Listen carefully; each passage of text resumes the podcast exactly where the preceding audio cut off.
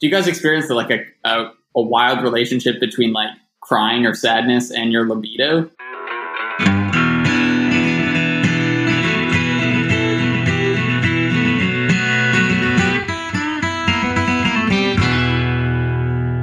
Yeah, yeah, yeah. I guess just fucking get into it. Yeah, yeah, nice. Um, all right, so we have Mr. Sexy Swede himself on the podcast, Chris uh, Chris Lovegren. Yeah, so it's actually pronounced Kristoffer Lövgren. if you want to try that out. That was my second guess. Yeah, Christopher Love Lovegren. Yeah, that's actually yeah, that's good, man. Yeah. Uh, do you go by Chris or Christopher? Because I know Christopher Hitchens had a thing about that, and so I'm like super sensitive to like not truncating people's names if they don't if they don't like it. Yeah, so so I mean, back home, as it were, no, nobody calls me Chris here, but but people internationally usually do that. I don't really care, so uh, whatever floats your boat. Well, so good to have you on, man. We've been uh, enjoying the Do Explain podcast for quite some time. I've learned a hell of a lot through your conversations, and I'm just like super stoked to get to talk to you. This is going to be fun.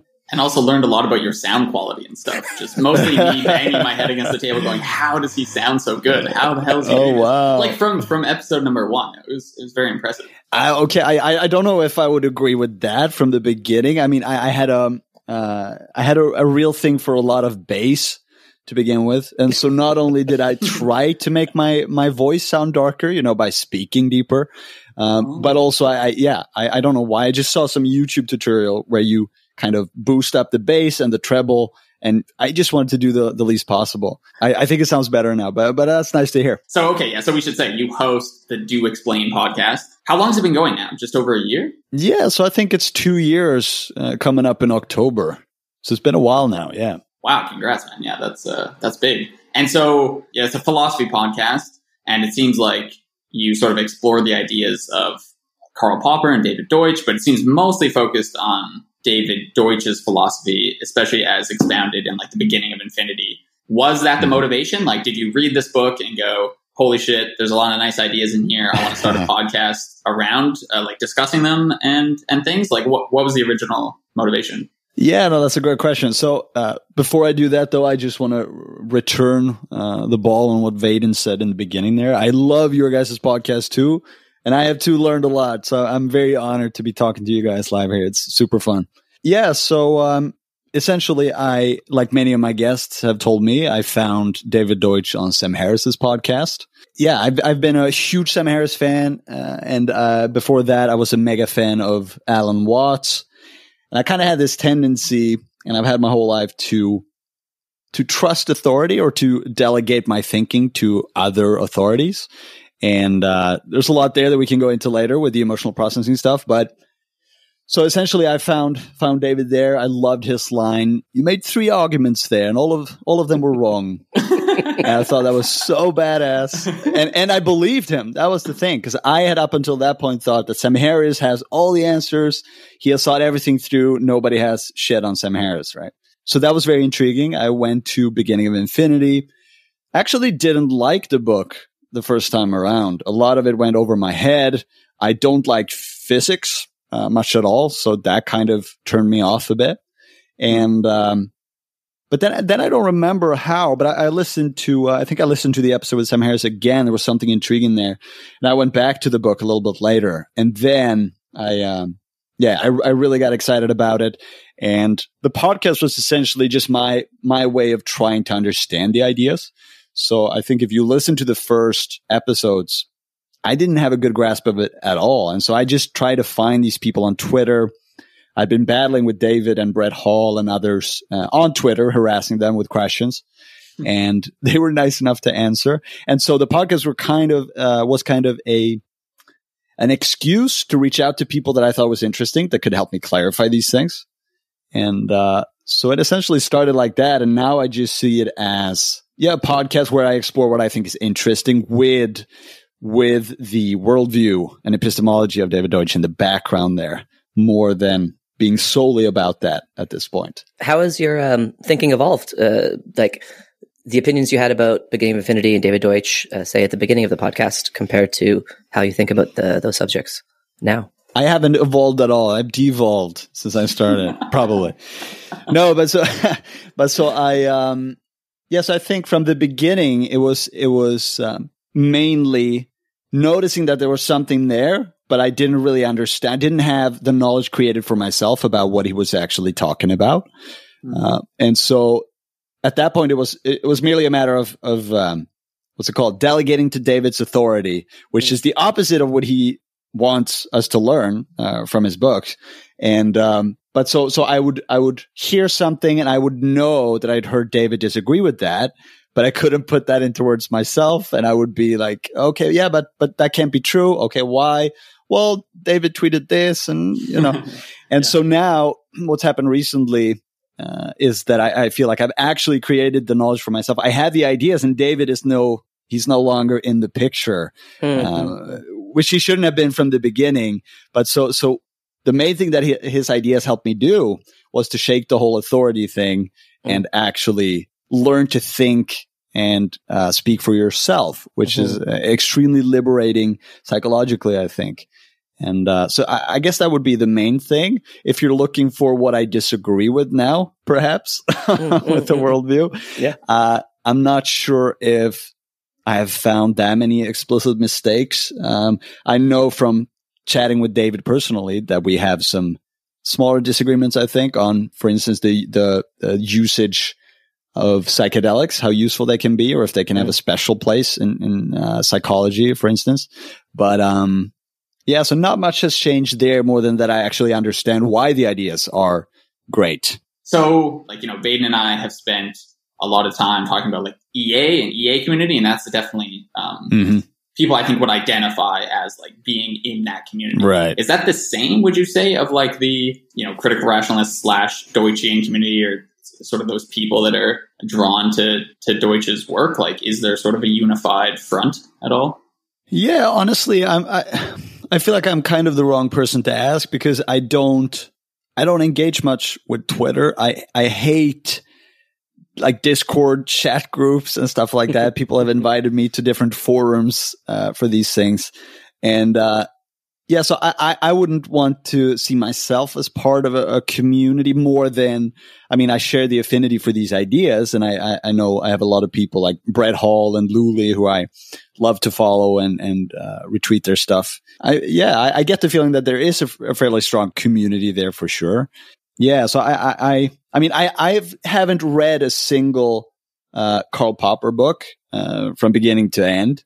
And All right, podcast I, over. I would We're calling it. nice, having, nice having you on. And, uh, yeah, he's no authority anymore. Yeah. yeah. No, but because I felt like I've gotten the the the meat of the epistemology from David Deutsch. I, I did write an mm. essay on on Popper and super intelligence, kind of. So, mm. um, so I have read some of his stuff. But what I'm trying to say is, I, I don't I don't identify strongly with being a critical rationalist, for instance, mm. or um, or a Deutschian, as some people say, myself included. I mean, I, I yeah, I maybe I can be described in those terms, but I, I see it more as kind of like being described as uh, I don't know a um, Everettian or uh, Newtonian. Like it's just I just think this is how the world works in terms of epistemology. I, I don't need to identify more with that than that. You know what I mean? Mm-hmm. So, um, yeah, I've been thinking about this idea of community quite a lot, actually. And I've been observing just what's happening in the EA space and seeing it kind of become very detached from the real world. And I guess I'm noticing a little bit of that too in the Deutschian space. Um, and that I find to be a little concerning, frankly. Mm. Um, particularly with like the concept of like universal explainers and, and all that.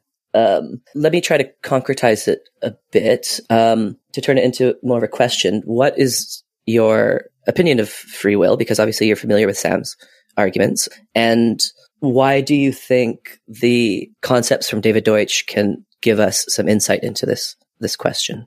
Yeah, so that's funny because I actually think that uh, you didn't push uh, the epistemological point enough oh, great. free will. oh, so, great, great, great. Because uh, I, I, heard your discussion. It was a while back now, so I don't remember all the points. But but between you and Sam uh, Kuipers, yeah. yeah. First of all, yeah, we have to just be careful with the uh, the usual points. Like n- nobody thinks that there's something spooky uh, outside of the laws of physics.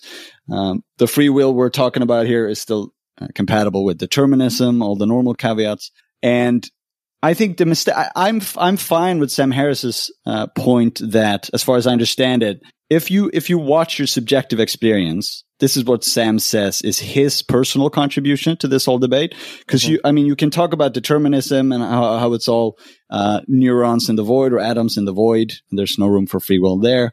But his point seems to be that okay, if you actually uh, look closely at your subjective experience, you'll notice that there's no free will there either. You it, thoughts just pop up into consciousness, um, and you don't know where they come from.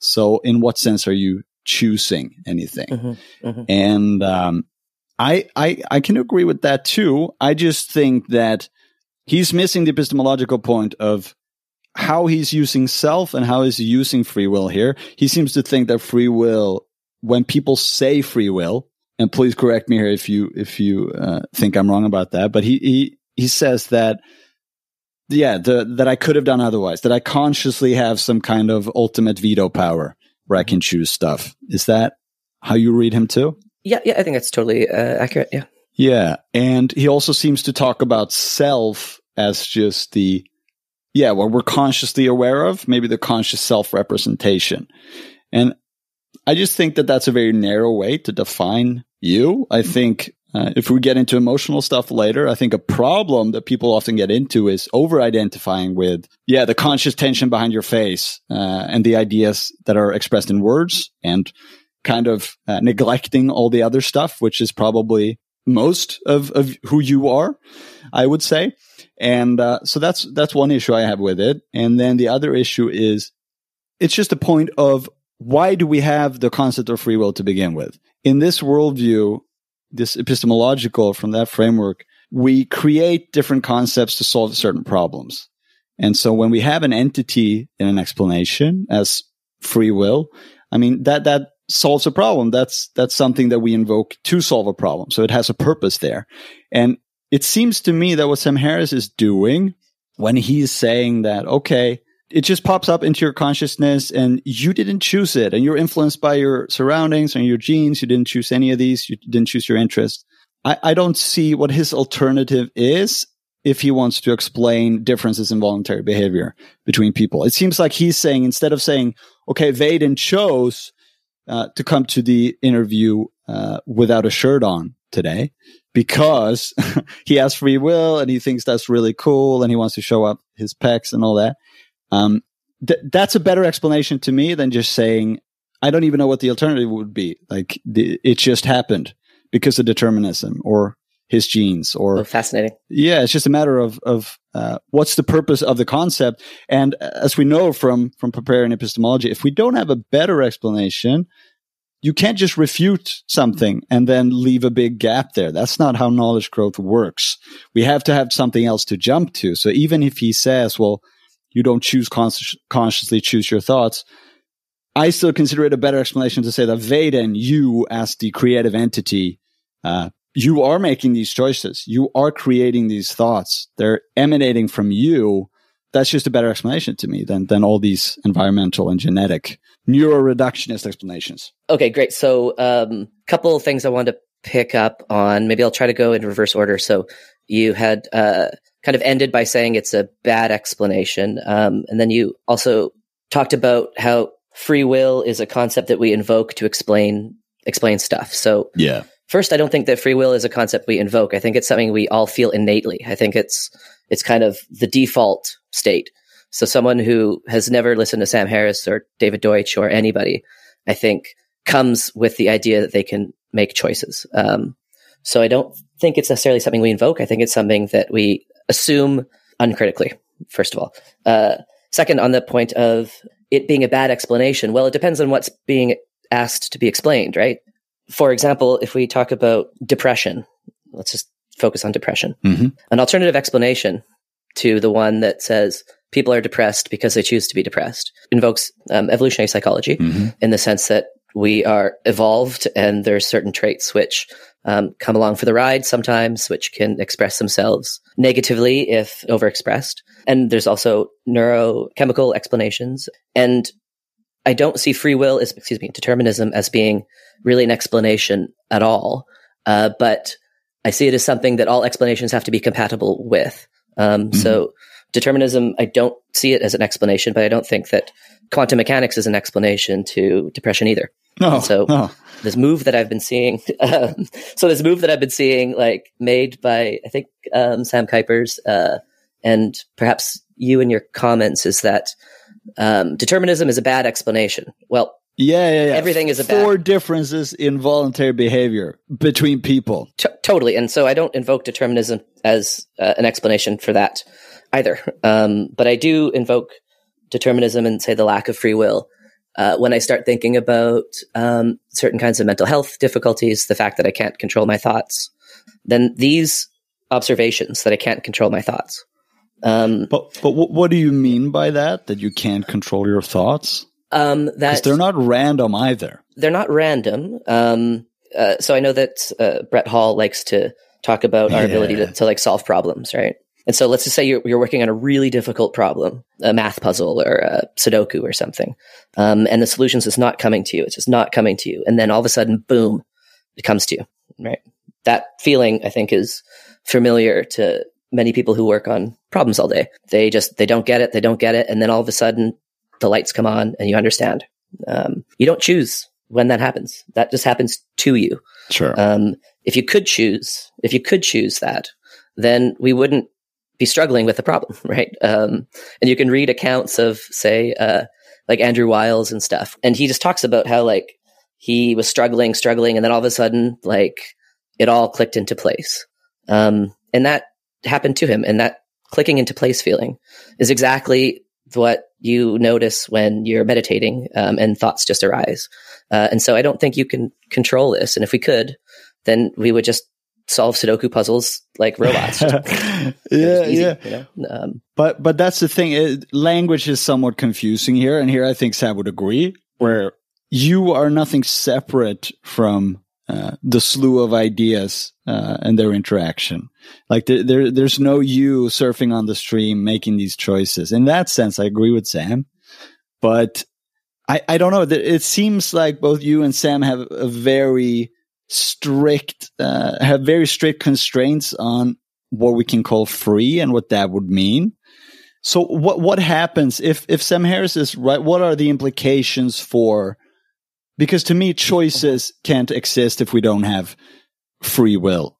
Uh, I mean, I'm fine to remove the free if we want to call it will, but it's still uh, we're using the person as the vantage point, and we're saying that the person is choosing things. Um, and there is Yeah. a clear there is a clear difference in my mind between completely involuntary behavior and uh, behavior that we we deem to be voluntary. Mhm. Um, and so, like a reflex is different from me choosing to do something consciously. And uh, so, so I, I'm not. I'm just not sure. I'm still set on the whole thing that that you keeping free will as a concept is more useful to us in explaining things than removing it. And but because what what is the alternative there? I'm not sure that I got. but it's it's it's so funny because when you say that, it's like if if I um, tell you somebody jumps off a bridge, um, yeah. and then you say, "Oh, of course they did because they have free will." That seems to me to be a non-explanation, right? Compared to something like, "Of course they did because their wife just left them, their job has disappeared, they have a history of suffering from mental disabilities, yada yada." But to just say free will, Yeah. No. No. no. is to not provide any information into the the question at all. So I see it as like like you've heard the concept of like a, the god of the gaps, where people invoke God when they can't explain, say, earthquakes and volcanoes. Uh, right. Right. I see. It's like the free will of the gaps. People can always just say free will to explain something they don't understand. Yeah, no, so, so I would completely agree with you there. And, and I would use the same arguing against using determinism there and say that all those things you invoked, uh, I still think points towards the specific ideas that the person had because of, Mhm. uh, of course, like th- this is, I guess, where my, my problem lies too. I, I don't deny that we're influenced. We live in this world. I'm in a certain environment, and this is actually uh, maybe a nice segue over to evolutionary psychology later because I, I the way I view the body and genes is just another thing in our environment. It's just that we we can't get out of that environment uh, as it stands now.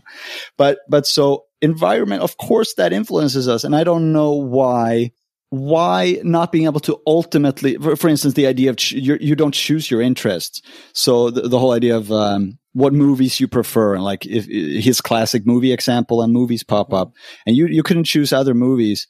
Yeah, of course, you have the knowledge you have at any time X, but it's the the important part here when it comes to choices is that people can always create new choices, and it's better to call them free choices because we can differentiate between when someone's being coerced or doing something that is purely a mechanical fault of the brain, for instance, where, where your arm starts flailing. Um, I just, I just see that as much more useful. And I don't know why the other discussion is that interesting. Like, um, yeah, I don't know. He, he seems to think they have moral implications, but I'm not, sh- yeah. Oh, yeah. Well, the, the moral implications are immediate and profound, um, in the sense that, like, once I shed myself of this idea that people have free will, um, what flooded in was compassion. Um, compassion not only for the historical despots that you're never going to meet, but yeah. Compassion for the asshole at the end of the bar who's just being a dick. Like rather than I'm sorry about that. rather than thinking they're being a dick because they choose to act this way, I see them as someone who grew up in an environment where this kind of behavior was rewarded. Perhaps they have all sorts of things going on behind the surface which are causing them to act in a particular way. Um, and so the the practical immediate implications are just that you start to see other people with uh, a deeper understanding of things that you previously would have just blamed them for. So also blame, yourself as well, not just other people. Yeah, yeah. Um, and and so like on the influence to the um, by the environment thing like whenever people invoke free will this is like severing any kind of possibility of explanation by recourse to the environment because now the explanation is they freely chose to do it well that is that is a non not, not free of other influences. I mean, it just means that you can make choices with all the influences and information and knowledge that you have. It's just, it's just that you're not determined solely by those restraints. I mean, the fact that I can't go outside now and fly by flapping my arms because of the laws of physics, I don't feel like I'm any less free to do things because of that. It's just a restraint. And I feel like that's the same with everything. This maybe gets to your other point about how there's a big difference between, say, involuntary uh, muscle spasms and voluntary choices like uh, deciding to go to the beach this afternoon. Right? right? Like, mm. I agree. Uh, and the way that I kind of think about it is through like basic computer programming. So one of like the first things you learn when you're in like uh, computer science is how to program if statements. So if this happens, then do this other thing.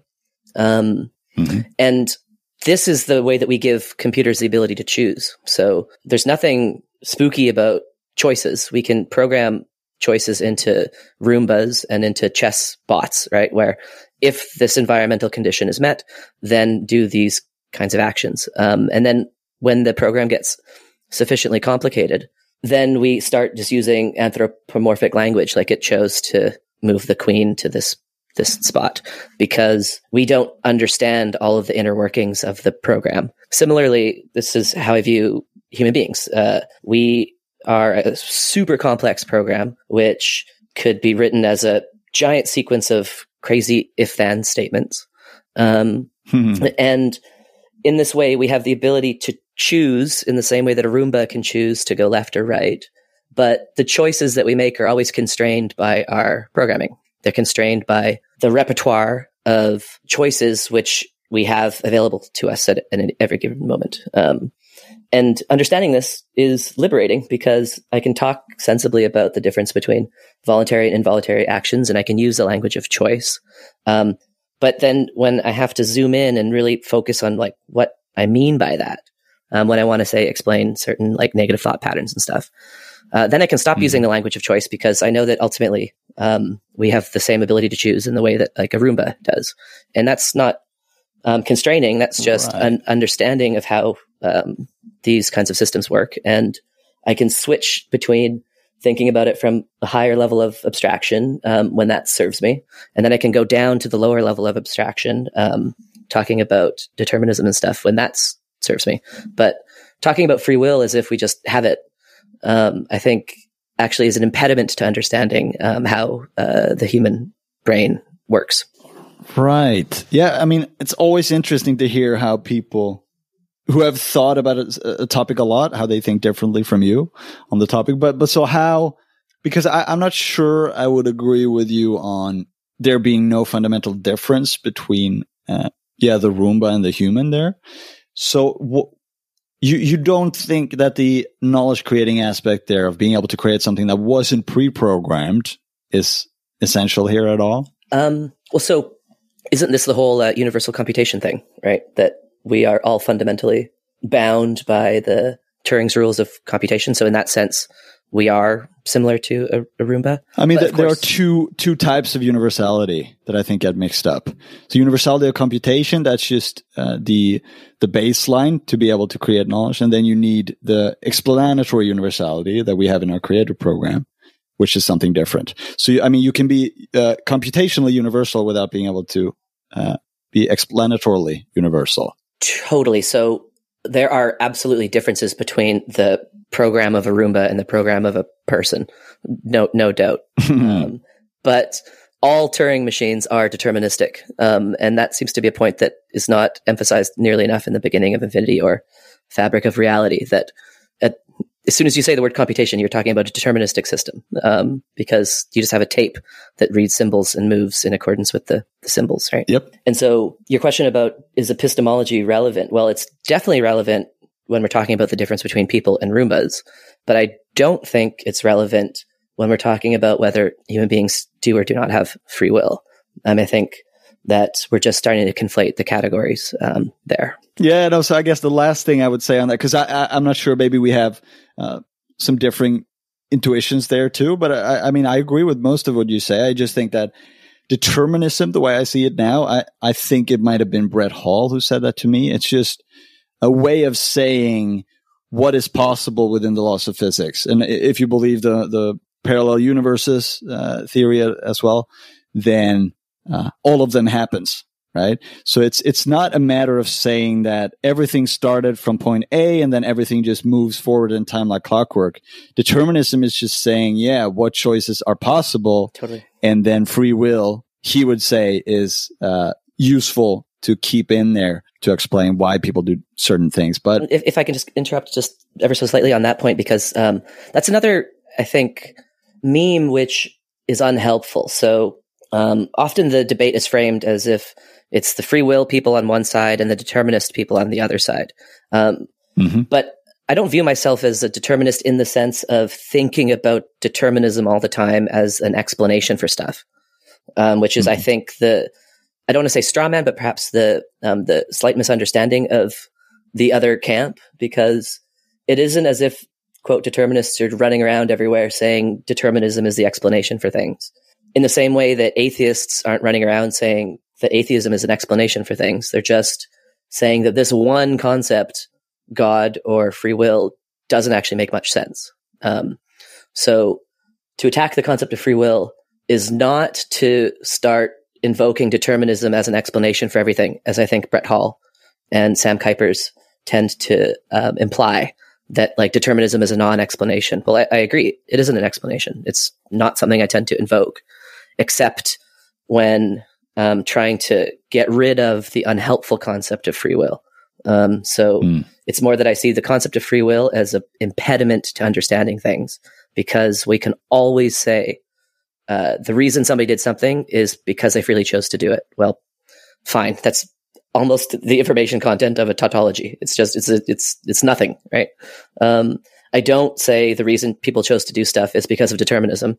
I have to think about what they did and then try to explain what they did using all the information I have available about the particular situation.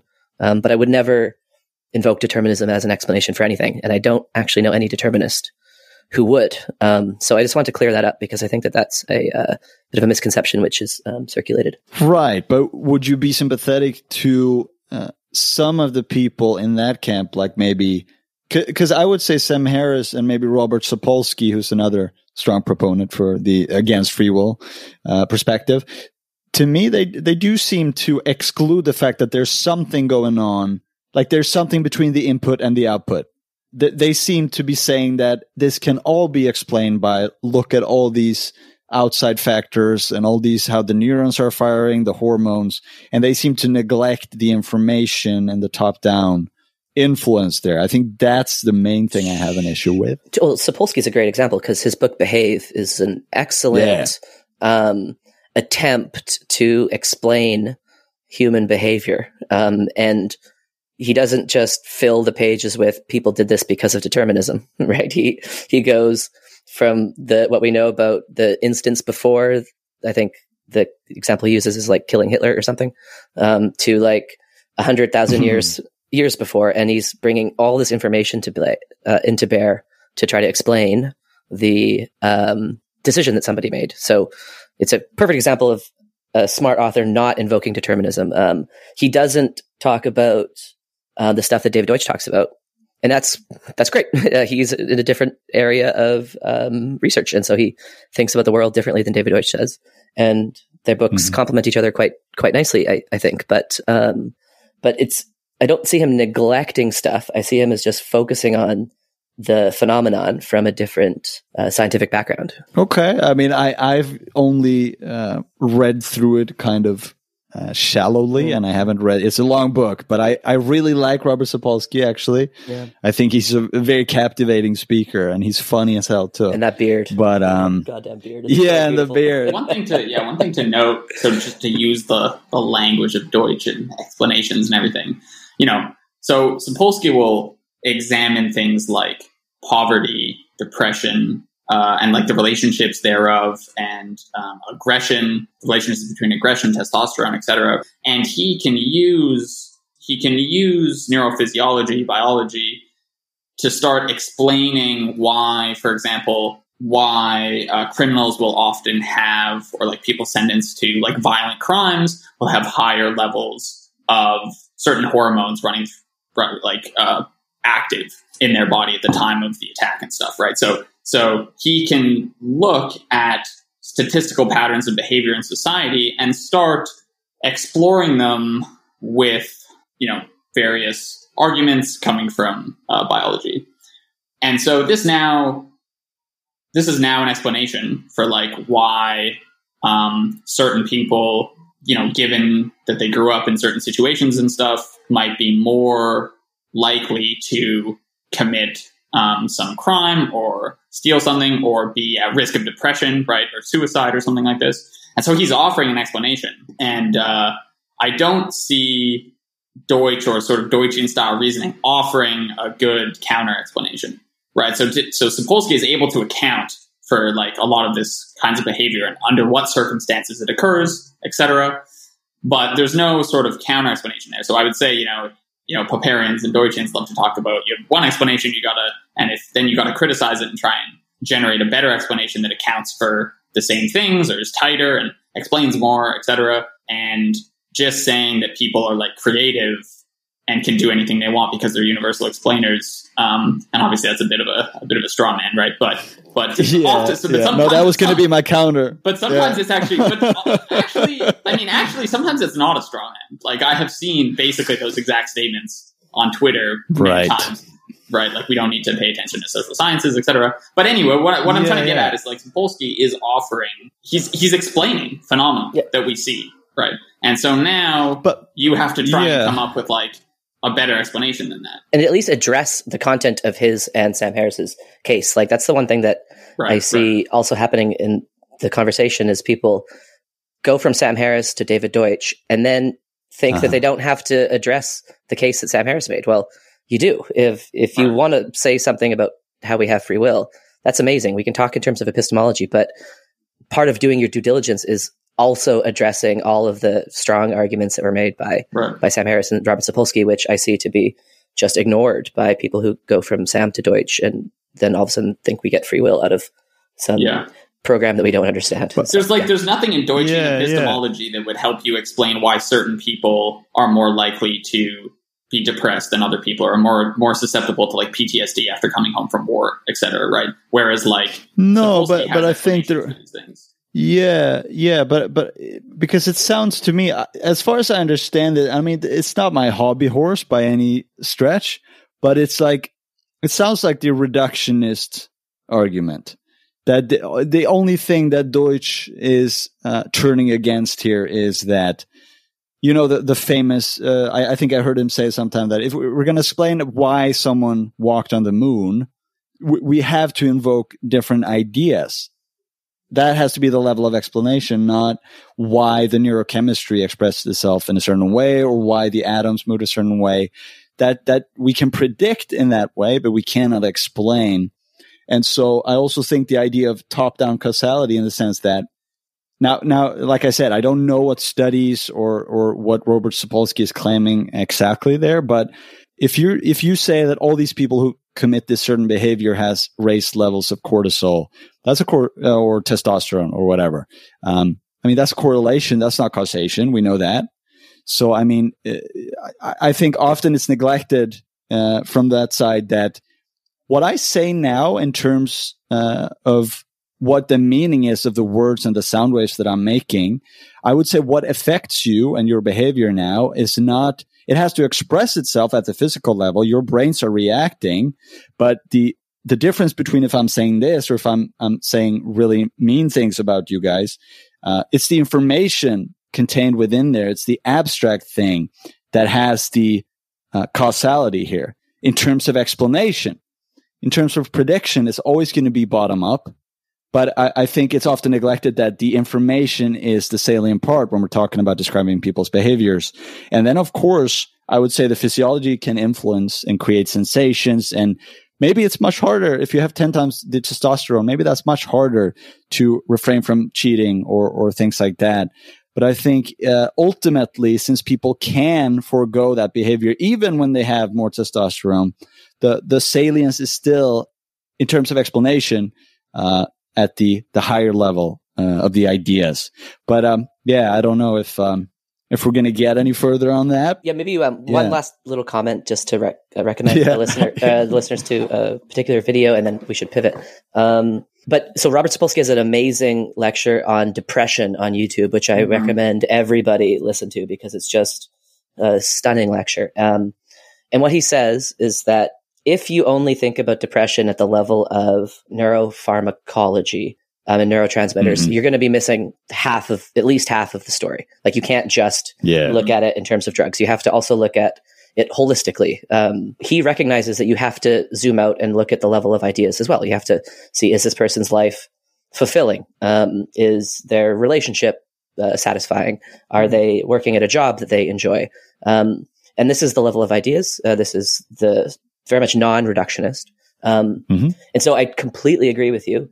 Uh, and I think that there's a bit of a trap when people talk about free will because I think that the opposite is to be reductionist and look only at the level of like atoms in the void mm-hmm. when that's not the case at all. Um, you can very much do away with the notion of free will and also keep the notion of ideas and memes and like this is one. Of, okay, so sorry, I said one last thing, but I want to say one one more last thing. it, like I, when I think about um, how we don't have free will, I often think in terms of Deutsch, um, mm. because he talks about memetic transfer, right? He talks mm. about how ideas have causal influence over human beings. So he talks about um, it's not that a human chose to tell a joke; it's that the joke caused itself to be told, right? Mm. if we just invoked the spread of ideas by talking about humans' free choice, then we don't have any traction into understanding how certain ideas spread. But if we instead move the uh, locus of causality away from the human being and we say it's not that humans freely chose to tell a joke, but it's that the joke caused human beings to tell it. Um, it knowledge causes itself to be instantiated and stay that way. Um, what we're doing is we are uh, taking a piece of human behavior, which used to be explained via free will, and explaining it in a more interesting and fundamental way. Um, and this is just yet another example of how once you get rid of this concept of free will, you can start to make traction on all sorts of interesting problems. Um, and the very notion of memes and the notion of uh, knowledge having causal influence is mm-hmm. to get rid of uh, the free will of the gaps there.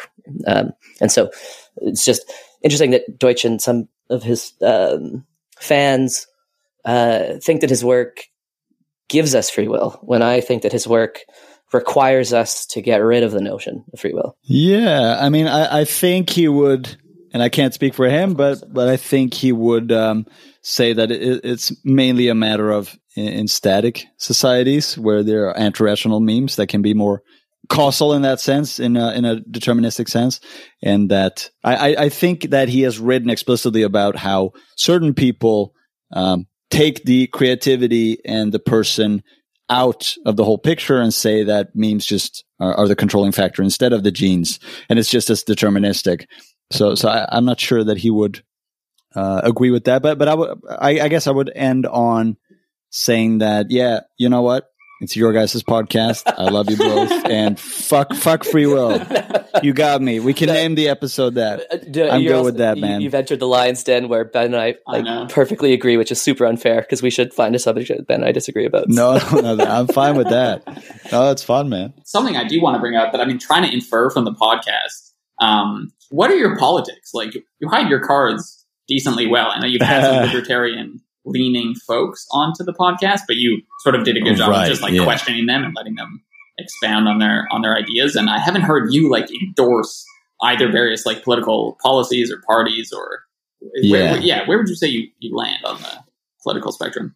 I mean, I, I, super right wing. So I'm close to yeah Nazi town there. Yeah, no, no, but so yeah, cut that out and have that as the intro, right? The first part of the podcast before the music. Yeah. No, but so so uh, yeah, so I'm uh, I'm what I, I think Vaden and I think you coined the term uh, apolitically blissful or something like that. Blissfully I, I, I, yeah, blissfully apolitical. I heard that and I thought, yeah, man, that's, I, I actually, I don't care much. I, um, I don't have a strong opinion there. I think that I'm, uh, leaning towards the idea that, that once again, epistemologically, I think I see the problems with having a, a central authority. Uh, I mean, if you draw the parallel to justificationism, how knowledge can't work like that. Mm-hmm. So I'm sympathetic towards the Popperian, uh, yeah, the system isn't about who should rule. It's about how to remove and correct uh, bad policies and, and leaders without violence. Right. Um, but more than that, honestly, I, I couldn't care less about specific policy. And yeah, I just stay out of that. Uh, it's completely. It's, it's something I've noticed over the, um, the last 18 months because I used to follow the, like the daily news cycle mm-hmm. much more closely than I have over the, like just during COVID times. And it's so nice because now I'm spending my time studying things that have like permanence that aren't going to just disappear mm. in the next um, mm. two weeks. Because like I used to be so up to date with like what Kamala Harris said and who's running in the primaries. And it's like, right. who the fuck cares about any of that anymore? It's all gone. Mm. And, um, and so it's one of the nice things I find about studying like philosophy and yeah. uh, history because the work you put in you get to keep it for the rest of your life, right? Um, mm. And so I, I'm a big fan of just stepping back from the the political news cycle and just yeah. starting to learn about other things because like how much of that stuff do you actually hold on to in three weeks like it's all just disappears mm-hmm. um, and uh, so i'm very much uh, sympathetic to what you just said and that's part yeah. of the um, the blissful apolitical uh, nature which which um, i'm becoming more and more of a fan of how often do you consume the news so I, I consume it like socially. So typically my signal is if I'm mm-hmm. out and like two or three people all reference the same thing, mm. then it's it's a story which is in the culture enough that I should be aware of it. So I use it's similar with pop culture. Like I tend not to say study Beyonce, but I'm going to pay close attention when people talk about her at bars and things because these are the mm. ideas that are in currency. Right. And so I let the world tell me what I need to focus on based on what um, people are talking about. Uh, yeah, that's good. I think I heard Tim Ferriss make that point a while back, where he said several years ago, he said something like, "Yeah, if it's important enough, you'll hear it from your friends." Yeah. So he just said he had a zero news diet, and he would get all the information secondhand like that. And I, yeah. I think I took that to heart. So that, it's, that's it's like it's trusting the um, meme complex, right? Like, yeah, uh, whatever people talk about, especially if you hear the same thing from two people in your life who are in very mm-hmm. different social circles. Mm. So if mm. like if people in far away social circles tell you the same thing, um, pop culture, news, whatever, then I take that, in, like especially at podcast recommendations too. If I hear like Hmm. two people Hmm. recommend a new podcast, I'm like, oh, okay, I need to know what that is. Um, and that's been my my strategy, uh, and it works decently well because like there's just so much news that you don't care about, and it just like works you up, and then it's just fucking gone in the next news cycle, and it's like, why did I just get so invested into this? You know? yeah, and people get so fucking invested identity wise Oh into God. it too and you can ruin a family dinner or a family party or a new date i had a, i had a friend recently actually who met a girl and uh, they got along great and he, he was really into her and then they got into politics one time and then they never spoke again Hmm. So i mean it's just so unnecessary man So, like, um, what do you think about critical rationalism as an identity? I mean, it's bollocks just like any other Yeah. uh, idea driven identity like that where you cling too much I guess I kind of asked that because a year ago I would have said I was a critical rationalist, uh, Mm. and that was before I met a bunch of critical rationalists. And I love, I and, and that's not that's not an insult. Sorry, that sounded more of an insult than I meant. Um, it's more just like a as a silly little mental block. I just don't identify myself as say an EA or a CR or a LMNOP, and Mm. I do that just so that when there's a group of people all saying the same thing, I can use the fact that I don't identify as a means of starting to try to come up with ideas that are outside of that. circle. yeah Um, I mean, I know I resonate with that because I I don't know if it was on the podcast on my podcast, but Mm. I had a discussion with Charlie Youngheim, mm, uh, who's a buddy of mine, uh, about this very thing that I I hate. I wouldn't call myself a critical rationalist. I don't see the point, um, uh, and um, yeah, I don't I don't know what it adds to the conversation. Too, it just seems like you, yeah, like it, you just makes it. it it's kind of similar to saying that you know, I'm a vegan or I'm a leftist or whatever it is that it, it sounds like clinging to me. And Mm. what I've come to the conclusion lately of why I resonated so strongly with the ideas from, from David Deutsch was, um, I, I just care about living a, a fun, nice, uh, free, uh, free of suffering life as much as possible. And, uh, even if it wasn't intended to be a psychological self-help book, I think that's m- mainly the role it's played for me, mhm. especially lately. So, so you guys say, yeah, you don't like to associate yourself with labels, but I'm assuming you like to associate yourself with just communities of people. Um, like communities of people, of friends, is like one of the most important things in my life. And so that I think is like very important community in that sense. So do you guys just mean like a certain political label that sort of indicates like how you should be thinking about certain issues? Do you have a label for your group of friends? Like, Yeah, fucking do you- awesome. I was just going to say the A team, or what do you call no, yourself? be- because because I, I find it fairly easy to have communities and groups without having to label myself. Mhm, mhm. Um, and like I guess the um, Chris brought up veganism, and you do identify as a vegan. Only Or do roughly, you- yeah. Because like I don't, um, I don't like I'll eat honey and like I'll eat like you know it. I'm I'm only vegan to try and avoid the suffering. So if you know if I like if chickens are raised really well or something, there you know I'd be okay with eating it. So there's lots of boundary cases where I'm fine. It's just Yeah. as a shorthand when I'm talking to people, it's easier to be like ah like you know what this is, and I'm not going to spend 15 minutes telling you. Yeah, yeah, of Yeah, course. my- That's okay. That's a that's a perfect way. Okay, that's a perfect way to explain the difference. So it's a difference between saying you're a vegan as just a quick way to communicate versus identifying as a vegan to the core of your being. Yeah. Right. Where yeah, you meet people at parties who declare themselves to be vegans and then spend the next I'm Ben the vegan. Like- Hello. yeah the next like hundred minutes just talking at you and then just talking near you about veganism um and that's kind of the difference it's Hmm. like i think you can use a label as a shorthand but then i think if you couple that with a growing community who are all using the label and then it starts to become a bit of a movement and now people don't talk about being interested in effective altruism but they talk about being eas right that's like the common um, way to describe Yeah. it then Yeah. i think the label has started to switch from being a shorthand communication tool and started to become associated with like your entire being Nice. Yeah. um, and, and that's Yeah. where i think it becomes a, a problem yeah, definitely. And I mean, when when you're discussing ideas with someone, the way I used to, uh, I usually visualize it is just that we're we're throwing out ideas into the arena of of ideas, right? And then we're uh, battling it out, shaping them together, Mhm. and then we can take with us what we want from that, and hopefully we've both uh, learn something from it, perhaps. Mhm. But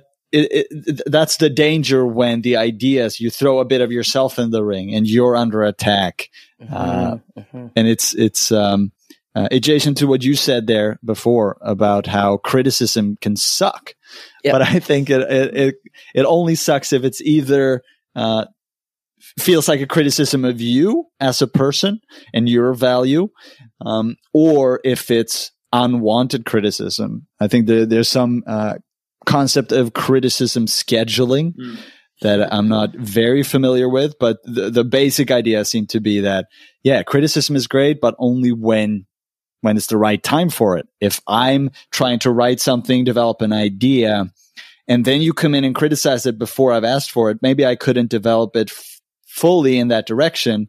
And because of your criticism, I now choose to go in your direction. And I, I would have gotten somewhere great if I just had let it develop a little more on my own before. Oh, that's Yeah, it's not black and white, but but I think identity is it's never good to to keep identity oh, that's, uh, that's in the discussion of ideas. I don't think. yeah. Uh, maybe that's too hard of a line, but No, dude, it was it's such a nice insight because I hadn't associated the idea that like okay, uh, let me float this past you guys. See if you see if you what you think of this. That criticism sucks more and more as it becomes closer and closer to your identity. Um, and so if if I say to get to the grocery store, you have to turn right then left, and someone's like, "Oh, actually, it's left then right." That's a criticism that doesn't matter really at all because like that was just one idea that I got wrong. But if I'm criticized on say like how I am a father or how I am a um, a friend, then depending on the criticism, like obviously uh, sometimes you absolutely need to hear this, but it starts to hurt much much more. Um, and so like if you take something like libertarianism, uh, it is definitely a set of ideas, but at least in practice, all the libertarians I've met seem to identify as being a libertarian to the core of their very being. Um, right. and and I don't know why that is the case, but I definitely have noticed that is the case. And so it's not as if you're just criticizing the ideas of libertarianism because of how deeply they've sunk into the hearts of those who hold these ideas. Now you're criticizing their entire um, personhood. Uh, and so I'm kind of taking your comment and maybe going a bit further with it than, than warranted, but uh, there is something interesting about the suckiness of criticism increasing as you get Yeah. closer and closer to like your core Yeah. identity, I Yeah. guess. Uh, I think there's No, I there's like that. also I think an additional layer though with the source of the criticism can matter a great deal, right? So if you have me criticizing a libertarian, it might not go so well if um, he or she is like someone who like identifies as a libertarian. But if their friend who is also a libertarian starts talking about like you know you know we mostly agree about this stuff. We know we're both good people. But this one idea i've been having some trouble with it recently and like here's kind of why i think it's wrong. I think it's easier to hear and receive that criticism than it is to hear it from me in that in that case when we probably like don't align much Mm. at all on like those sort of political values so like you know i you know the source of the idea probably shouldn't matter but I think just subjectively it does end up mattering. You know, Yeah. it's easier to hear criticism from close friends, from family, who you like share a lot with, um, than just like someone who. D- did you say it's easier from easier from family and friends? Yeah, I was going to say Because it can go the other way around, right? Because I mean, if my mom, if my mom were to say, "Oh, I don't like your sweater," like I don't give a shit about that. But if a hot girl that I've never met Yeah. before says that, I'm crushed, dude. No, I'm not crushed. you know what I mean? well, it depends on the sweater too. Like if it's a pretty boss sweater. yeah, yeah, yeah, it's it's, awesome. it's part of my identity, man. Yeah, that's a good point. That's a good point. I think uh, it didn't Joseph Agassi gave a talk for the Karl Popper Society, and I think someone asked him like how how do you think about giving criticism or like how do we solve the problem that ideas can really only be improved via criticism, but people in general do not handle criticism very well. And I think Agassi basically Mm. threw up his hands and said, "This is a very difficult problem, and like I do not Yeah. know how to solve it."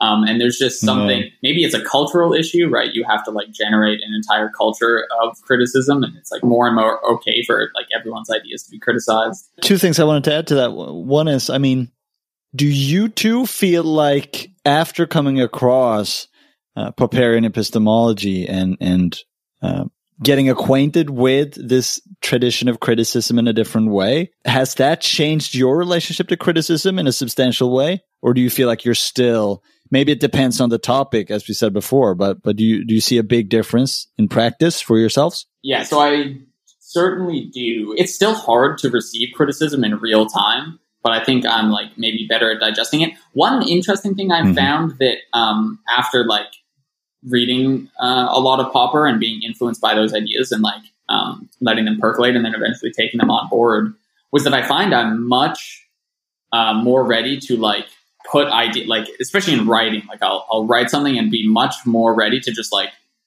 throw it out in public yeah and just yeah. sort of let like mm. so this hat so I didn't write anything publicly for like a long time and then basically like last Christmas I just started writing like pieces um, and would like post things on the EA forum that like people might not like and stuff. And I was much, it was like psychologically easier for me to just say, okay, like I have this idea now. And if I have this idea, probably other people have similar ideas. And the best way, so either, you know, I write up an idea and I put it out there and I change people's minds, or I'm terribly wrong. And then I have my mind changed. And it won't be like a fun process. But it's now easier for me to just say, like, if I hold like this strong opinion about something, I should probably put it out there, like for the good of the public conversation, right? Like as like mm-hmm. to try and avoid um, sort of like preference falsification stuff, where like oh, some people think one thing, but no one actually wants to say it publicly. So anyway, it's been easier for me, I think, to take like slightly controversial takes, um, or like have controversial opinions on things, and then actually write it up and like let people see it than it was otherwise. Because I feel like slightly more distance from my ideas now, right? Like it's just like ideas I have, and maybe they're right, and maybe they're mm-hmm. wrong, and the only way to figure it out really is to just like throw it out there and see what happens. Um, so that that's been one interesting side effect for me, I think for sure. Mm-hmm. Yeah. Um, it has completely changed the way I do research, for example. Uh, so, mm. like another thing that I think is underemphasized is just soft skills. So it sounds super flabby and kind of like qualitative yeah. and social sciencey, but but I think that you can actually develop a bunch of soft skills which really will improve collaboration potential. Mm-hmm. Um, because to be criticized and to get criticism, you have to work with people and you have to work closely with people. Um, and so subtle things like on Slack, telling jokes and just being like a easygoing guy. Um, mm-hmm. It's not as if I was just a like a, a stoic stick in the mud before I read Popper and then I changed. But it's more that I had these certain qualities of being like a jokey dude.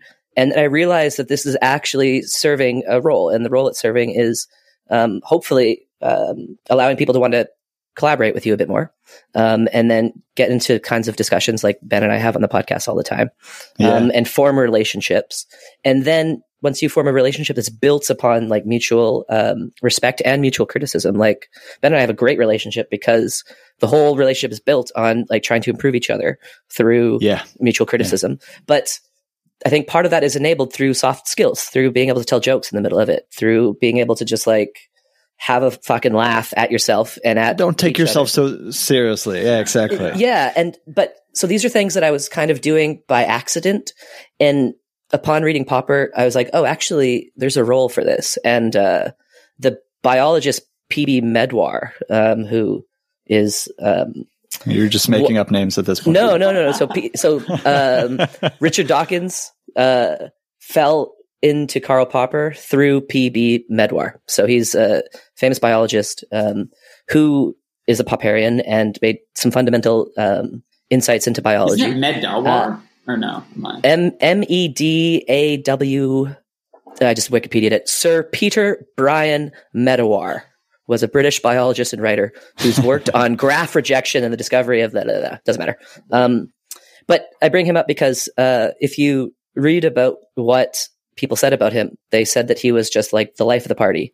He was a really social, mm. affable guy um, who had a giant network of collaborators, and through this made some fundamental insights in biology. Um, and I I think about that because like criticism sucks, um, but if you're just like a super nice guy in between, then that's going to allow you to give and receive much more of it. You know, um, and and these yeah. kinds of qualities I think um, are of huge practical import into actually trying to do like real research and produce real new knowledge because it this is the only way we can produce knowledge. Um, and Yeah. you have to kind of set up your life such that it's a joy to be criticized and to receive criticism and and that I think comes through the careful application of a lot of these soft skills which are often um, not included in the conversation.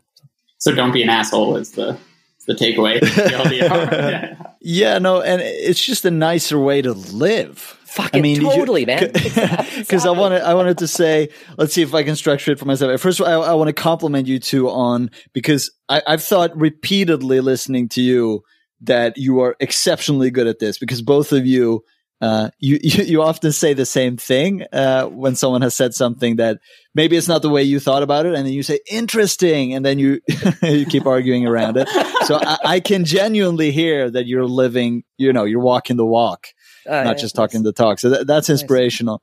But then the, the, the fact that when, if we go back to the, the idea of identifying, clinging to your ideas, um, that has tangible physiological effects in the sense that, and I, I used to have this much more before, but if you get criticized about something you're sensitive about, and you you cling to that, and th- then it feels like you are physically under attack your body might produce the same fight flight response, sympathetic nervous system response, as if you were actually in danger for your life. And I mean that that to me, firstly, is is a great testament to how ideas um, are important in in causing things. Uh, Speaking about what we spoke about before, but also, I mean. We're all in a relationship, right? You are. I mean, you're getting uh, a kid soon, Vaden, right? So, are you married? Uh, just got married two weeks ago. Boom. Oh, congratulations, man! Yeah, Hell yeah, that's Yeah, great. so I am married Thanks for the invitation. yeah, and Ben, you have a girlfriend too, right? I right? do, yeah. I mean, isn't that the perfect? I don't know how it is for you, but but that's something I've struggled with so much when it comes to uh, seeing the context and understanding what what is the the purpose of of conversing here. Because I feel like oftentimes I have these conversations with people like you, and we think it's fun. I mean, on my own podcast, as long as it's in good faith. I don't like it when people are uh, just want to be dicks, but Yeah. in good faith, I love hearing the words, "Oh, I disagree with you," or "That can't be the case." Like that's fun. That's exciting, right? We get to wrestle, and then I get to e- either I test my ideas and they hold up, and I'm like, okay, I've tried them; they, they're still good, or you show me something better, and I leave with better ideas. It's a win-win. Mm-hmm. yeah. But but but when it comes to going out and conversing with my wife, oftentimes it's not about it's not about the semantic content and reaching the, the conclusions. It's more a matter of of the vibe of feeling mm-hmm. seen or heard. And I, I, I struggle sometimes with, you know, oh, but what she's saying now is not factually true. Mhm, mhm. But what she's wanting from this conversation is to be emotionally validated. And so, do I want to be right or do I want to be happy? and I'm leaning more and more towards wanting to be happy. well, to- totally, uh, man. Like, it's a I good skill to have, right? Yeah, and something that I think about in those circumstances too is um, just how difficult communication is. And so, very often, Yes. I will just remember that the person I'm speaking to, um, and myself as well, we're both struggling to communicate the ideas that are inside our heads right now. Um, Mhm. and often people will say something, and if it is factually incorrect or whatever, that's not really the point because the thing that they're saying is just a it's an approximation of what's in in their head and Yeah. um and especially with like conversations with your partner and stuff because i don't know um vaden can you stop forgetting to do the uh the dishes? Isn't actually about the dishes. It's more about me being a more present partner at home say. Yes. um, and and realizing that it's the it's not about the dishes. It's about something deeper but that deeper thing is actually like super hard to express. Mm. and so all you can do is express it through sometimes certain comments about the dishes and that kind of thing um That's well put. Yeah. yeah that's that's one way that I've, I got around this is it's it isn't as if like our partners aren't interested in facts and aren't interested in being rational of course they are it's just that No, no. they the the thing that they're trying to express is much more of a feeling than say expressing something on Wikipedia. So the the very thing that they're trying to express is a more difficult thing to communicate, and that's why we have to kind of try to seep through what is being said to try to see the the underlying thing that's trying to be expressed. I guess. Yeah. So trying to tally the number of times you've done the dishes that week is not the way to go. that, that's the right approach. Course, yeah. Well, actually, yeah. yeah. But but I mean, I, I I don't know about you guys, but I mean, I I, I know these things and I'm fairly good at them, but I yeah. still get get caught up sometimes. You know. At the at the same time, though, there is a role for like trying to drill down a bit and clarify what's going on. So right, so if your partner is like, "I need you to do the dishes more," you might realize like, okay, there's something deeper at play here. There's just like there's you know maybe she's unsatisfied with like how busy I've been recently or something. But then it's it, you know I think you want to try and bridge that gap somehow and say that. Otherwise, you're just kind of guessing what the the lower what the actual deeper issue is, like using the surface level clues, and that itself can like run into a lot of problems because you know maybe you were just supposed to do the fucking dishes and then all of a sudden, yeah. all of a sudden, you're taking a no. week off from work, and she's like, "Yeah, isn't that the most the most condescending?" That's like the most condescending thing when when you are like, "Okay, baby, what's what yeah, what is really wrong?" And she's like, "What the fuck are you saying? You're supposed to do the dishes." You know, can it just be about what I'm saying? But so, what about you? What are some practical things that you got out of reading um, Deutsch Popper, uh, etc.? Yes, I think I'm going to preface that by by just saying that I feel like there are two kind of distinct ways of viewing uh, the mind. Mm. And one is uh, often espoused in like the meditation circles where they talk kind of about the the monkey mind and how you know so much of your thoughts is just repetitive and random and you should just you know uh, learn to detach from it see it and it, it, it won't affect you as much mm. and i think that evolutionary psychology might might influence that view a bit like how we're wired to always worry and and uh, uh, look out for the bad stuff and, and and stuff like that. And then I think there's the other view of mind which I tend more towards, and I'm making a hard distinction here. I mean, I'm, I'm sure there are nuanced uh, uh middle grounds here, but where the mind, where, where, where your thoughts make sense and your emotions make sense to the to, to the extent that yeah, if you have a repetitive thing going on in your head all the time, that's just, that's not just how the mind is, quote unquote. There's something there that's not being addressed and you can get rid of that. Um, and so, so with that said, yeah, so, so I lean more towards that. And, and hence I think it's kind of, um, can be useful to go back, uh, in your, in your history, your biography and look at seminal moments and how you grew up and, uh, to try to understand yourself and certain parts of yourself um, to to become a more healthy, happy uh, human being. And so I'm sure there are ways to actually just look at like the thought patterns right now, like the CBT. Um, yeah, this is how I'm thinking right now. Fuck the past, more or less. We just focus on thinking better now. But but I think they're missing something. I think uh, uh, there's something to be said for going back. So I'm going to do that. And I'm going to say that the last two years, I've spent a lot of time doing exactly this, trying to understand myself, different parts of myself.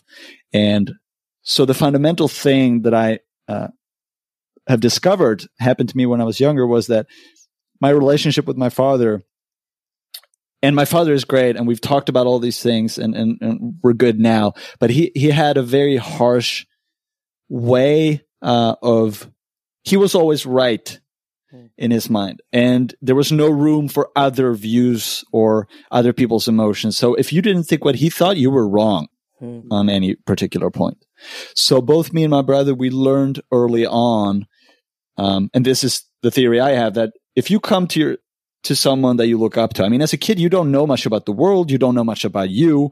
You get everything from other people and you look up to your parents more than anyone else.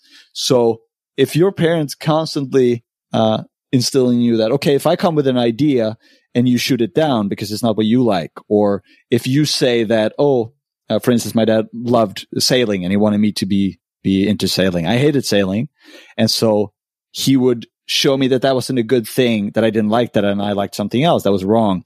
And so eventually, you learn that you are wrong, and and so, and that's a horrible, horrible category error, but I think it's fairly common. And if it's rooted deeply enough, it can wreak a lot of havoc mm. because then you stop trying. And so I've always looked to other people to tell me what to think, to tell me what to do. I remember being 16 years old or something like that and uh, going to get clothes for myself. My mom had, had, bought most of my clothes most of my life. And I had to ask my classmates, I was like, I, I can you come and shop with me? I have no, I don't know what I like. I don't have any opinions. Mm-hmm. And the same with group projects in school. I remember in high school, I wanted someone else to tell me what to do and take charge. Cause I, mm. so, so I think that's why, um, I cling on to Alan Watts, my first authority. Everything he said was right. Mm. And so if you were to ask me, what do you think of topic X? I would have to say, well, I haven't heard Alan Watts talk about that, so I don't know. Let me go and see what he says. And then I would change to Sam Harris. I would do the same thing.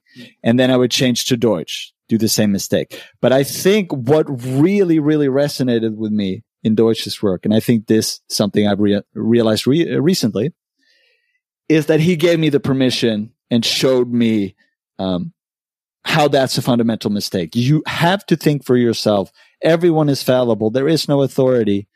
And uh, I think that that took me two years of the podcast almost, uh, parallel with a lot of emotional work and stuff like that, to really hash that out. And now finally feel like I'm thinking for myself.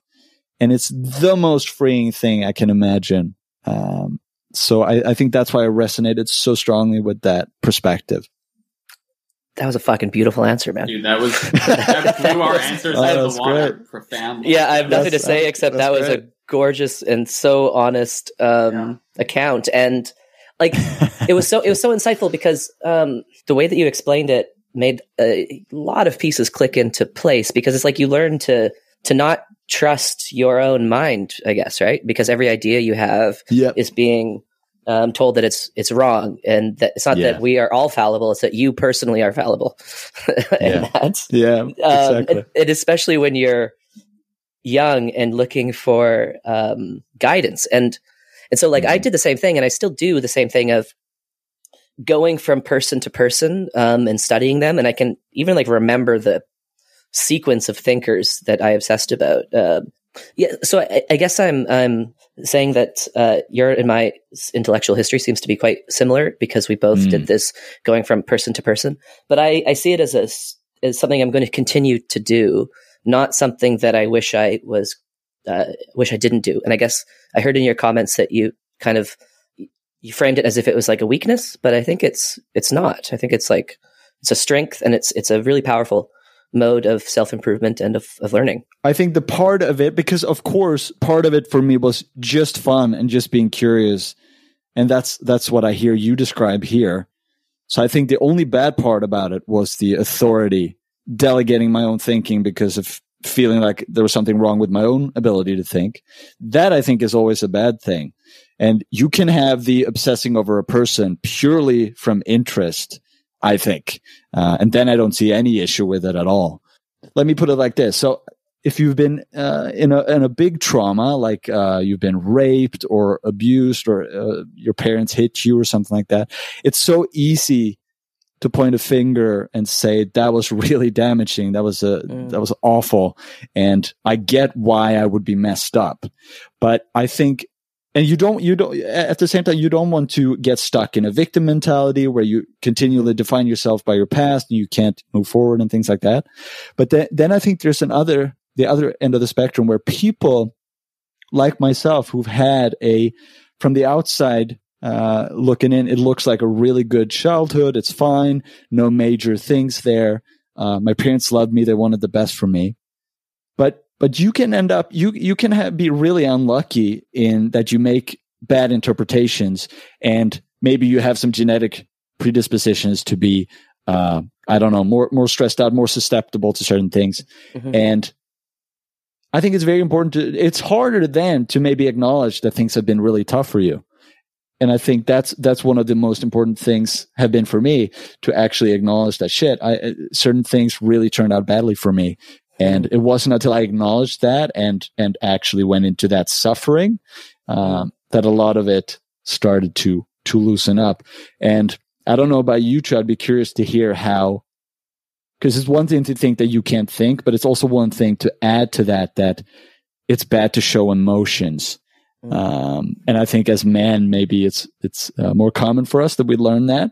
But that was also a thing that I got instilled in me early, and that shit sticks with you, man. Mm. We're very emotional creatures, especially when you're younger. A lot of a lot of things are emotionally overwhelming, and I'm very persuaded that the psychosomaticity, like the influence on on the body, if you don't get to express emotion, that energy, that physiology has to something has to happen with that. And if you don't get to express it, yeah, it'll come back to bite you. And that's that's something I've I've noticed a lot.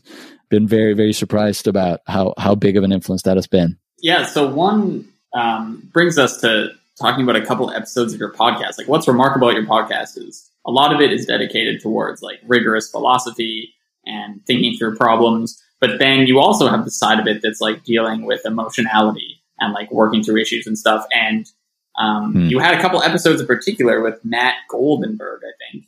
Um, yeah, that uh, where you you sort of worked through a lot of these issues, um, like from your past in real time, like recorded it and just put it out there. And um, mm. I gotta say, man, like that, especially that first one. I think the, fir- the first half of your episode or the first episode uh, with Matt, that hit me hard listening to that. Like it was very impressive. Like you, you know, you cried a few times. Um, and then, of course, hmm. as a podcast host, you ha- you would have the power to remove that if you wanted to, but you didn't, right? Which right. just says something about like how sort of honest you wanted that portrayal to be. And so, I'm just hmm. curious. One about the decision to like make those kind of things a part of your podcast, um, and like why you chose to do mm-hmm. that. And two, if being like that honest and that open, especially in those episodes, was difficult at all. Like, did you like did that open up some vulnerabilities? Did you feel uh, scared to do that? Like I, I don't know if I could do that. Like um, hmm. I'm typically pretty okay with crying. Um, it's like you cry at the drop of a hat, but um, yeah, there was something like just incredibly brave about that. So anyway, so I would encourage people to listen to that those episodes. It's like quite something. Um, some one of the most unique podcast episodes I've ever heard in my life hmm. uh, by far. But two, yeah, I'm just wow. wondering if you could talk about that experience. Yeah, I mean, th- thank you for saying that. It's very kind words. And I, I know that I actually, uh, I uh, got notified about you, Ben, the first time when you retweeted this. I think this episode mm. and said something about it. That's how I found your your guys' podcast. Mm. Um, it, it, okay, so it's it's essentially been my biggest interest uh, the last years mm. to do this for for purely wanting to feel better reasons, hmm. because I have a lot of uh, physical uh, issues that I suspect are brought on by emotional issues to begin with. Um, and so, so I've just been deeply into that, and I, I, I've seen such great results that I just felt like, yeah, I've resonated more and more with that. And I think, especially in circles that like to listen to podcasts such as ours, that can tend to be fairly heady and like you said, right, you know, stringent philosophy and arguing and, and it's um I kind of want to give and it might sound a little uh, grandiose perhaps, but I, I kind of want to lead the way a bit in since I've been so repressed in my own emotion and seen how damaging that can be. Mm-hmm. And now I feel like I'm getting confident and comfortable in my own skin. And I, I've learned that all the parts of me are okay and there's nothing wrong with me. I can be sad. I can be sensitive. And so I felt like I, I kind of want to instill that in other people as well by showing them that, okay, if this guy who I don't know how I come across, but I, I would assume I come across as uh, fairly well spoken, confident. And um, yeah, if he can do that, if he can cry, maybe it's okay for me to cry. Mm-hmm. Um, Sounds silly, maybe, but but I yeah, I think really? it's so important, and so so part of it was just wanting to use Matt selfishly because I think Matt is a wizard and he's amazing at what he does, mm-hmm. and so the podcast was a way for me to get a free consultation, and I truly want to feel better, so uh, I wanted to just give it a, a, a wholehearted go there, and then I just felt yeah, like I said, I just felt like hey. Um, what better way to show myself and my own brain as well that it's okay to cry and to do it in a setting where the pressure is on. Mm-hmm. And I have all these thoughts about are you going to come across as disingenuous? Are people going to judge you for this? Mm-hmm. and uh, yeah, I just felt like it was the right decision, and I, I have gotten proof of that uh, just by the comments you made here, Ben. Uh, the yeah, it's been overwhelmingly positive feedback, and um, yeah, I'm really happy I did it, and, and I enjoyed doing it too.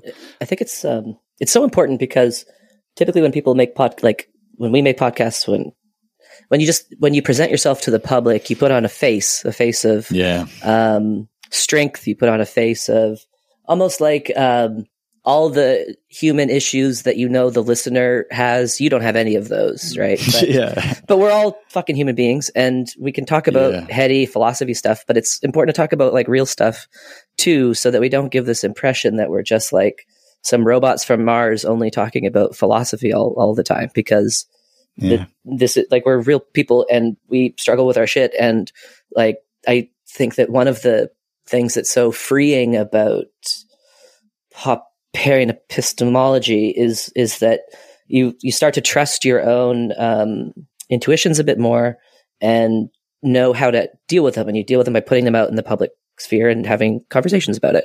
And Mhm.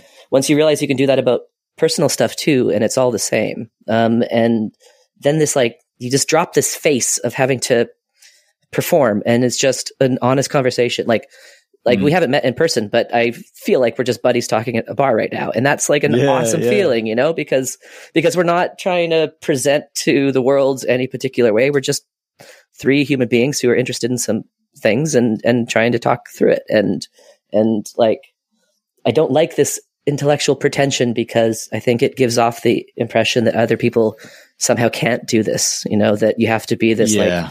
This stoic robot philosopher guy when that's not the case at all. You just be like a human being talking Yeah. about things you're interested in and encouraging others to do the same. So just a huge, huge, like yeah. a completely, I really respect the, what you just said and the whole project, man. It's, it's super valuable. And I think the world needs much, much more of it. Like we could just start crying right now. If the three of you just want to yeah. have a little cry session, but, I uh, but just huge props, man. Like mad respect Like- for that. That's really awesome. Yeah, yeah. Yeah, I mean, you guys are the like the nicest guys ever. You're just showering with me with compliments. But but no, I, I resonate strongly with that, because, and and that's why I was so relieved to stop editing, because that's Mhm. exactly what I had been feeling before. That Hmm. I'm still trying to be, yeah, to live up to this um, lack that I have, that I feel inside me, Mhm. that I'm not worthy, that I'm not good enough, and I have to prove myself somehow. And that never ends because it's a fundamental mistake. Like there's no way to heal that except on the emotional level. And Mhm. uh, and yeah, it's just about the fun of it, right? I, I think Totally. that's why we we vibe so well because fun and then being really interested in in these intricate ideas and and wrestling intellectually and stuff. That combo is just unbeatable. It's so great. Totally. And Totally. uh, so uh, yeah, it- but okay. So let me turn it around on you a little bit. Mm. So we'll get to the crying session, but so uh, yeah. So how, how often do you cry? When was the last time you had a good cry, like a real cry? Vaden, you can go first. This is an easy Oh, one. yeah. This is unfair. Um, because I just got married two weeks Oh, ago. Fuck, Um, that doesn't dude, count. dude, I was crying like a baby up there. I like I didn't think I was gonna, but Okay, so um, you, you don't cry, cry uh, regularly. no. like, on a regular basis, no. I well, I said cry in movies quite a bunch. The Yeah, the one yeah. movie that the one movie that always fucking gets me is um, and I can't actually watch it anymore. Is is the Goofy movie? Do you ever remember watching the Goofy movie? Like the animated character. Oh, no. Goofy is like a Looney Tune. Yeah, uh, yeah, the animated character Goofy. There's like, yeah, there- yeah, exactly that guy. So there's like a scene in that movie where like him and his kid are fighting, and like Goofy's inside the car and his kid's inside the house, and he's like trying to open this can of like beans or whatever, and it's just they're fighting, and I just go to tears in that scene. Um, so I can't I can't watch certain movies, but uh, but I wouldn't say that crying is uh, a regular part of my routine. No. right. So how about you, Ben? Um, actually, Vaden's wedding also gives me an out. I started crying during his best man speech um, because Oh. his best man was crying so much, and it was like That's the most sweet. adorable thing ever. So I started crying during that. That's sweet. I think everyone was crying. I don't think there was a dry in the place. I was crying. I wasn't even hearing it. Yeah. exactly. Yeah. Um, so yeah, but um, I think the last yeah, like mo- movies and stuff, I often cry. Um, yeah, can't really go into the details, but some, so just something happened to my Yeah. girlfriend, something yeah, sort of bad. Had, Okay. had Yeah. Yeah. Um, and so it's uh, yeah. So that, that so that just yeah that hit me hard. So um, yeah, like pretty probably in the last uh, I think like right Hmm. sort of beginning of COVID ish. Um, so yeah, that so that sort of Hmm. thing. Um, but so yeah, that hit me really hard. But like Vaden, I would say I don't I don't cry regularly. Like I, I don't uh, I can't just Yeah. like sit down and cry. I don't know if I don't know if anyone can do No. that, but I certainly can't do that. Um, so it's got to be something about, Yeah. um, external influence that What about after the social media yeah. episodes? yeah, when I had to change my password, or when Vaden dissuaded me from being EA, I was like, No, I'm just- I'm just I've lost my identity. Yeah, I can no longer. Use I'm No, totally so- kidding. That was a cheap shot. Yeah, yeah. So to contrast that, I cried a lot. I, I've cried a lot these these t- last two years. I wouldn't be surprised if I've clocked maybe a good thirty hours of of pure crying, hmm. including like snot coming out of your nose, Oh wow. convulsing, sobbing. This is in the past year. Past two Past two years, years. I would Okay, say. yeah. But so what I'm and and I'm not sure if I'm uh, maybe a bit in the extreme because I really uh, learned that emotion was bad, and so so I maybe uh, stored more than most people. But I'm curious to hear what you think because this is the thing. I don't have any good explanations here for how these things work, but I'm extremely, extremely curious. And what has shocked me the most during this period has been because we think we know who we are and we know most about ourselves. And it's like, yeah, I don't have any repressed anger or, repressed emotion. I, I don't know if repression is something that it's debated in psychology, but I don't know what else to call it. Uh, things that I'm not aware about, but th- th- that's still there.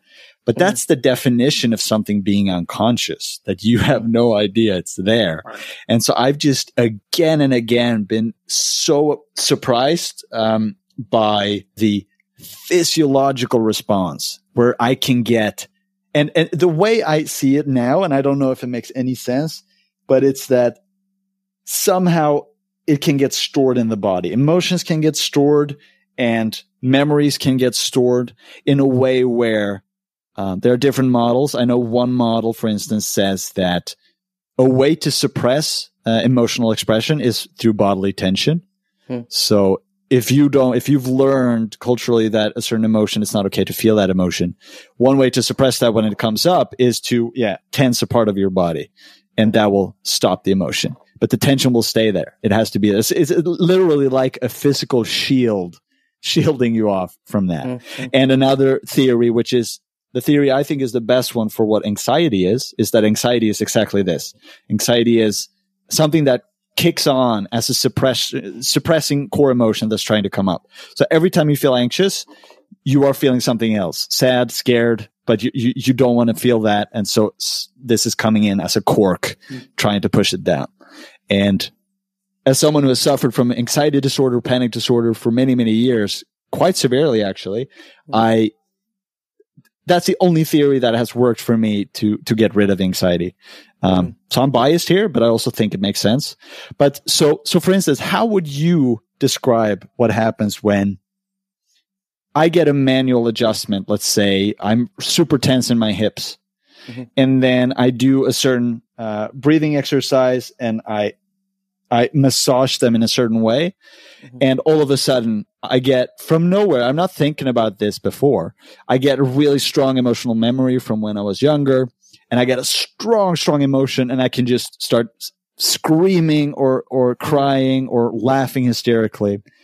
It's just, there's something to the idea that it's stored. Um, Mhm. and uh, I don't know how to explain it well, but I've had so many experiences that are looks like witchcraft, literally.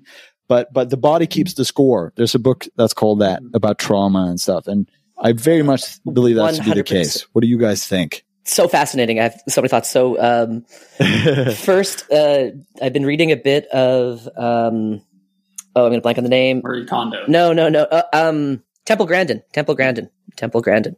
Um, and she has a really fascinating book about animals. And in the book, she makes the case that um, once an animal is scared of something, they can almost never they can never lose that fear. Um, and so she actually makes a really strong Popperian like statement of impossibility that once you terrify an animal, you can't they can't unlearn that because it's kind of Mm. stored in their entire physiology.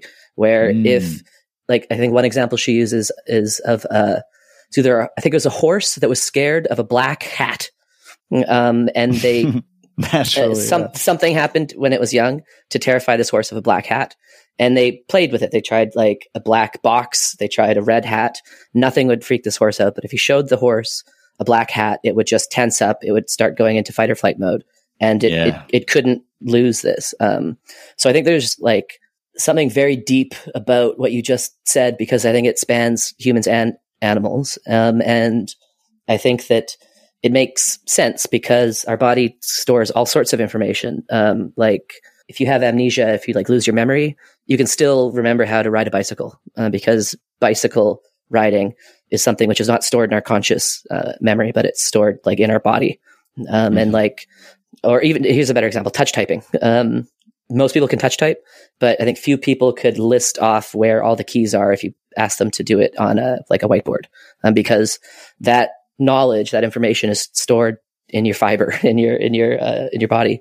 Um, Mhm. And so, having a traumatic experience in your past, um, and you have some like anxiety response, um, even if you forget the conscious reason that you had that anxiety response, I think the anxiety response can have some permanence, and you can still your body just tenses up and goes into that uh, mode for certain triggers, which may not even consciously um, register, but Yeah. unconsciously they they do. So I'm wondering because you're talking about it as if it's a problem, and I don't know if if crying is a problem um, it- unless it's causing you Oh. anxiety or unease. But crying itself is it's okay. Um, that's, So, so yeah. So let me clarify that because Mm. I would, I, I think I would be the strongest proponent for crying being uh, extremely healing and extremely necessary. awesome. So, okay, cool. so, cool. so the crying uh, in my worldview is Cathartic.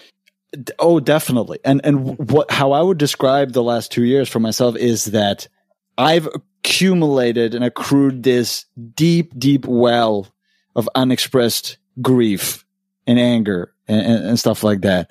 And it feels like it's such it's real tangible and explicit problem solving when I sob in the right context. It feels like I've literally emptied out a part of this well and now I feel like I'm at the point where the well is extremely shallow because Hmm. I, I don't know if you have the experience of getting triggered sometimes. You, you have an extremely, uh, response to something that shouldn't be that big of a deal.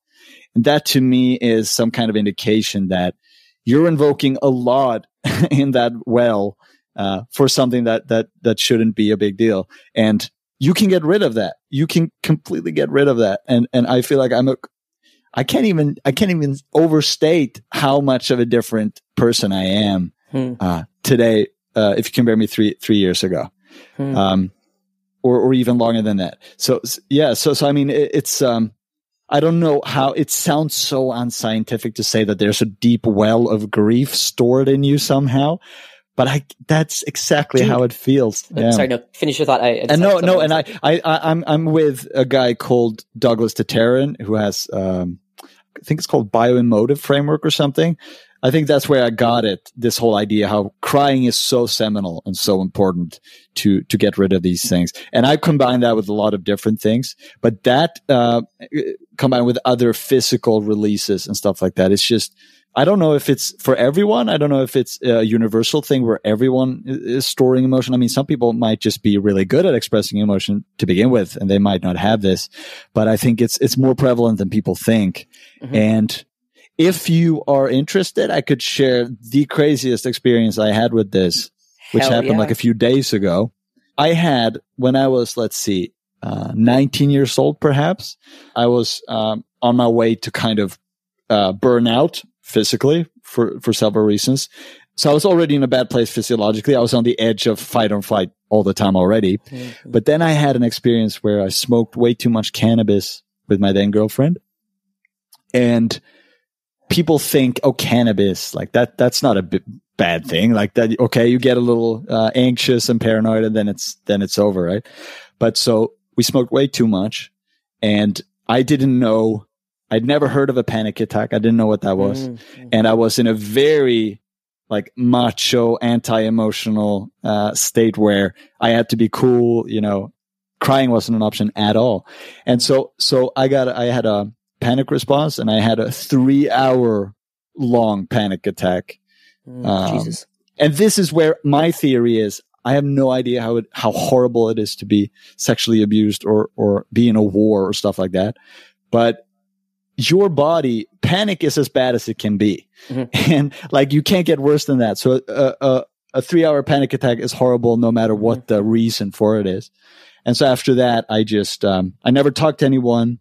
I developed all these physical illnesses. I developed panic uh, disorder and all those things. And so recently I've tried to work with this, uh, thing because my theory is that my body kind of physically, you know, you tense all the stress musculature when that happens. Mhm. And I see it as your nervous system kind of as a string, just tightening, tightening, tightening Mhm. really hard and being on high alert.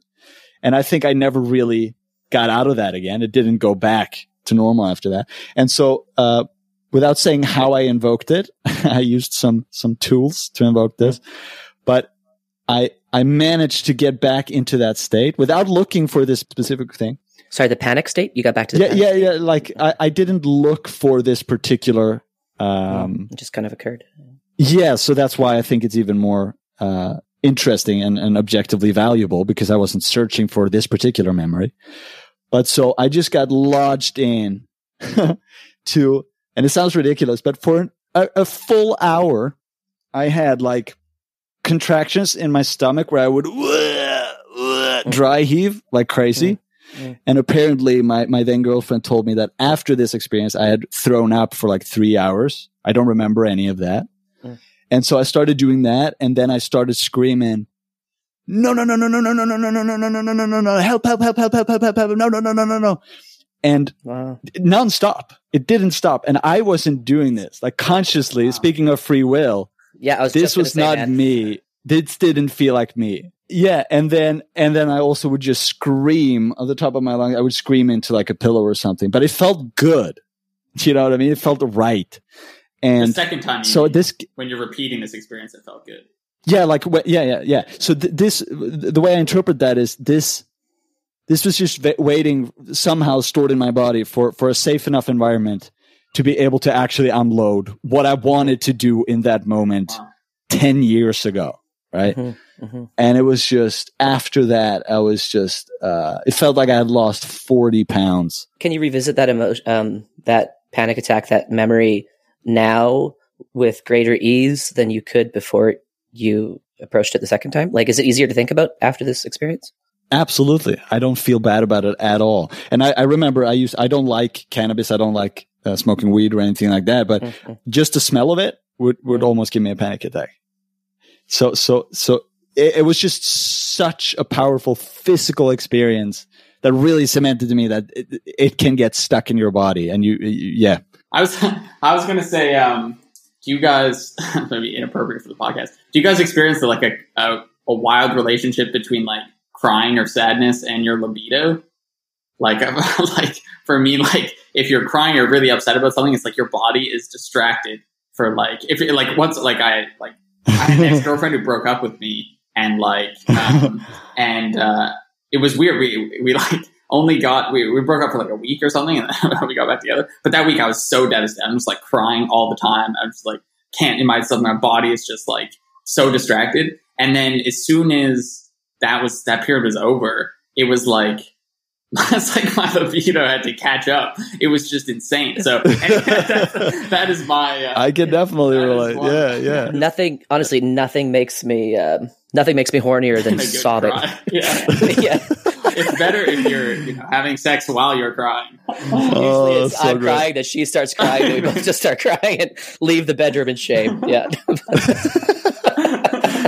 That's awesome. well, dude, this was an absolute blast. Thank you so much for coming on. We're really waiting on you to be to be like a huge podcast to get really big, and then we can just ride your coattails into fame. So we're just Thank uh, you know, both for the kind keep words. growing. And, uh, it was great to persuade you on free will. Yeah. All right, dude. Talk to you soon. Bye. Bye. Take care.